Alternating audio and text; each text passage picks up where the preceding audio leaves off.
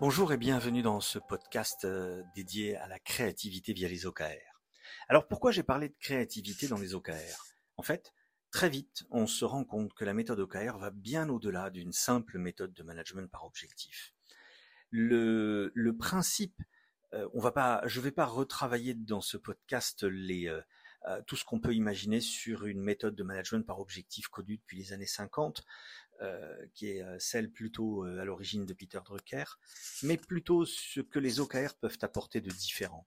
Alors développer la créativité, effectivement, c'est libérer la parole. C'est la première chose que l'on voit très souvent quand les OKR fonctionnent dans une entreprise. Je le dis à tous mes podcasts parce que c'est clé. La méthode OKR est quelque chose de simple, mais très loin d'être simpliste. Donc ça veut dire que euh, qui dit simple et pas simpliste dit complexe.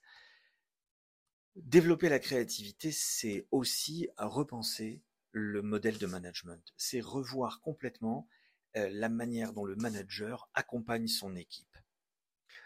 Vous prenez euh, beaucoup de managers que vous questionnez et la réponse la plupart du temps c'est je me sens seul, c'est à moi de trouver des solutions, c'est à moi de prendre des décisions, et c'est pas mon équipe qui m'aide. C'est quelque chose qu'on entend très souvent quand on rencontre dans des formations managériales et euh, que je rencontre en discutant euh, auprès de managers qui ont un syndrome de la solitude qui est assez développé. Euh, alors la faute à qui? On pourrait dire que c'est la faute au manager, mais c'est aussi peut-être la faute à l'organisation, à la manière dont elle a développé son modèle managérial. Développer la créativité via les OKR, c'est, comme je le disais au tout début, libérer la parole.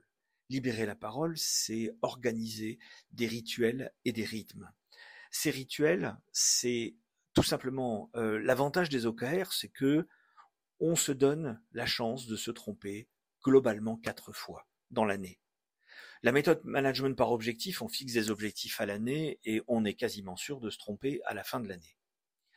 Le principe des OKR, c'est que on se fixe des étapes et on se dit voilà, si cette étape elle est une réussite, on passe à la suivante. Si par contre elle n'est pas une réussite pour certains éléments, eh ben c'est l'occasion rêvée de ne pas attendre neuf mois de plus, mais de se dire au bout de deux trois mois, qu'est-ce que l'on corrige et d'atteindre peut-être plus facilement la cible attendue.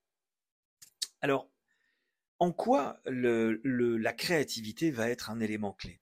Le partage, ça c'est la première chose.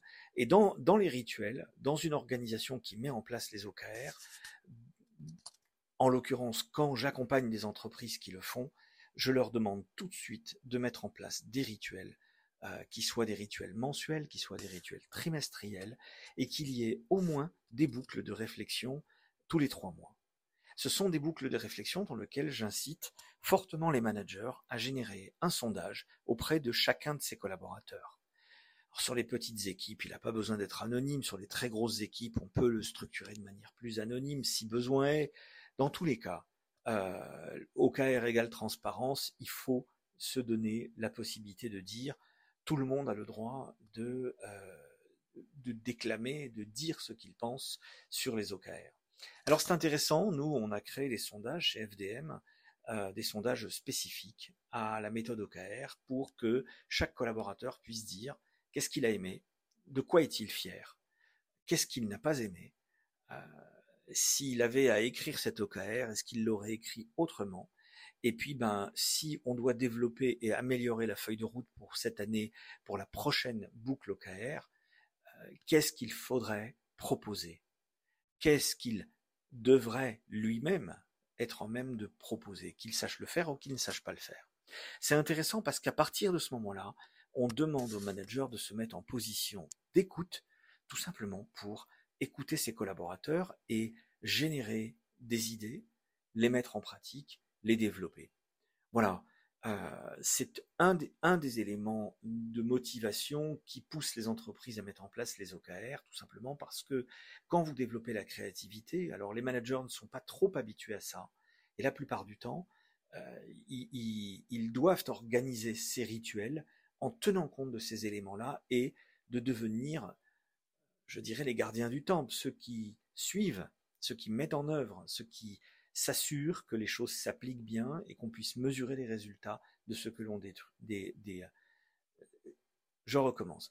De mesurer les résultats de ce que l'on engage pour la période, qu'elle soit trimestrielle, quadrimestrielle ou bimestrielle, c'est à vous de voir. Voilà, je vous dis à très bientôt.